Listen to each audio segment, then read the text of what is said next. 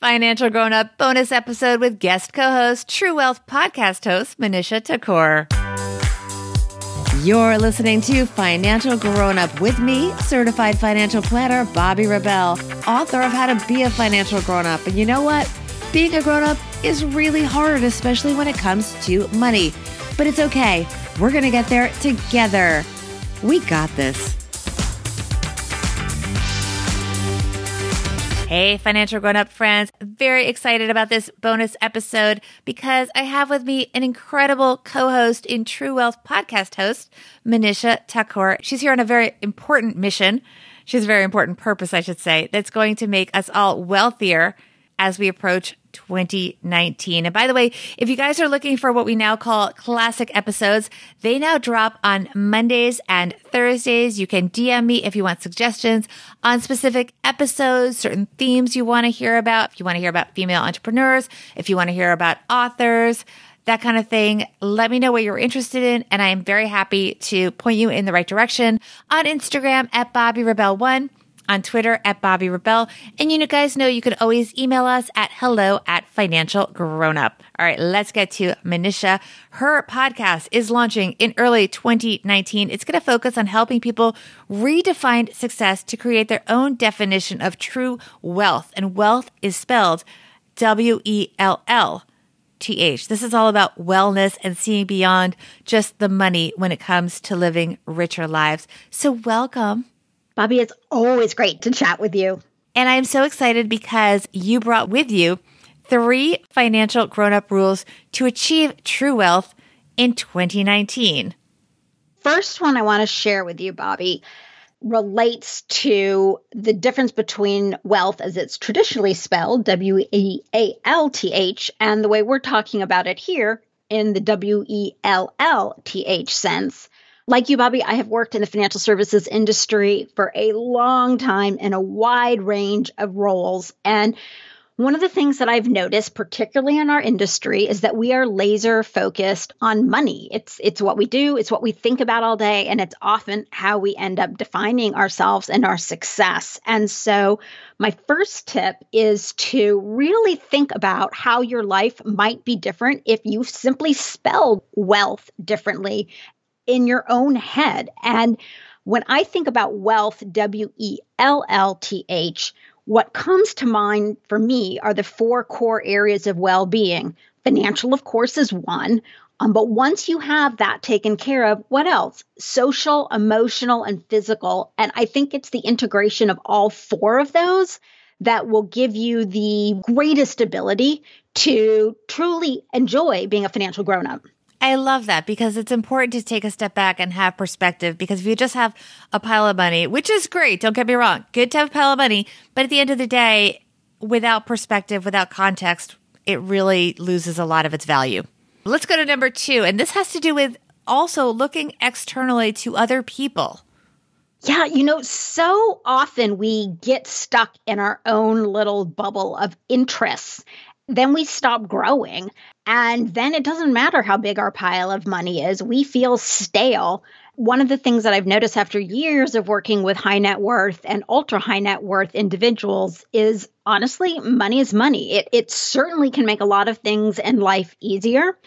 But if you are expecting money to bring meaning to your life, you are going to be sorely disappointed. And so, my second tip is to encourage yourself to look outwards to the other areas of well being social, emotional, and physical, and however you like to consume information, whether it's podcasts or it's magazines or it's just scrolling through Instagram feeds online push yourself to pick a couple of influencers in those areas and start nibbling away and seeing what kind of inspiration you can bring from those other areas to your financial interests to maximize your enjoyment and and your true wealth. And I love that you include influencers in that because sometimes we tend to vilify anything that we see on social media as being sort of wasted time. But the truth is there is a lot of value in many influencers and some of them have ways that you can follow up and dive deeper into the kind of content that they're providing. So it's okay if you discover somebody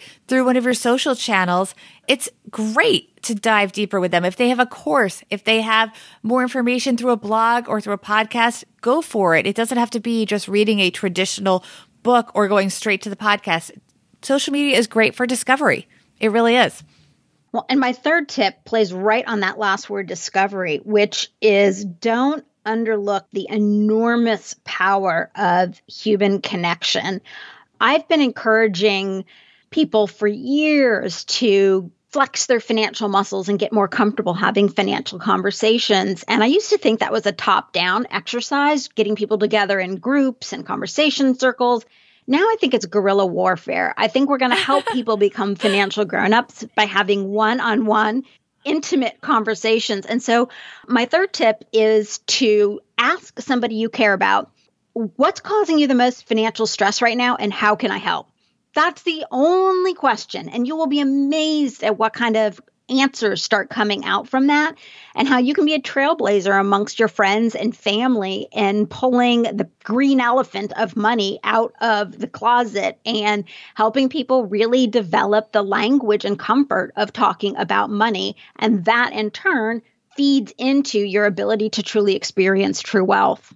And I think that's important because if you ask someone, oh, how's it going? They're going to give you a flip answer. But if you ask them something very specific and through the way that you communicate that indicate that you're open to listening to what's actually happening and that you're open to listening to more than just the pat answer, that's going to really connect you in a deeper level. Agreed. Speaking of connecting on a deeper level, so your new podcast, True Wealth, W E L L T H, tell us more about it, what we can expect to hear. Sure. So the premise of the show is what if everything we've ever been taught about money and making it, and I put that in air quotes because I mean it literally and figuratively, has been all wrong. And the idea of the podcast is to help individuals who, like me, um, have spent an awful lot of time focused on achieving success so narrowly defined as accumulating wealth that they've found themselves with a hole in the soul and are looking for something to start to help fill it. And so the podcast will feature raw and uncensored conversations with leaders in the four core areas of well being social, emotional, physical, and financial. And my goal is for listeners to come away from each weekly 25 minute episode with an insight in one or more of these areas because oftentimes they they overlap that literally is a paradigm shift um, something that may seem small and simple but that literally causes you to think about the world or act in a different way such that you become clearer about your own definition of true wealth and you know how to start moving your life towards it and you experience this a lot. I mean, you've had such enormous change in the last few years and really had to come to terms with this yourself. I did. I got divorced. I changed jobs. I moved. All the things you're not supposed to do in one year, I did. And it was amazing. I started with a blank slate. I landed in uh, Portland, Oregon, moved here from Santa Fe, New Mexico, with literally, I left my marriage with nothing more than my books, my clothes, and my Mini Cooper. And I arrived in Portland and I didn't even have a fork. And so I started with this blank slate. And I very mindfully and consciously brought everything into my life with a purpose. And I realized I could shed so much of my old story since I was starting all over again. And that's what really got me to start thinking about how is it that we define success? Um, does it need to be redefined? And are there tensions between wealth as traditionally spelled and true wealth, the way we talk about it? So, if this sounds interesting, if you are someone who feels like you may have a hole in your soul as well as a result of having overstrived based on society's traditional definitions of success, come visit us at truewealthpodcast.com. Wonderful. Thank you so much. And I would love to hear feedback from all of our listeners. Absolutely. DM me. Let me know what you think about Manisha about her tips and what you thought about this episode and what you want to hear more of on Financial Grown Up as well. On Instagram, as you guys know, it's Bobbi Rebell One. On Twitter, at Bobbi Rebell. And of course, you can email us hello at financialgrownup.com. Be in touch, everyone. Check out True Wealth. And Manisha, thank you so much for helping us all get one step closer to being financial grown-ups. Bobbi, thank you so much for having me. Always a joy to speak with you.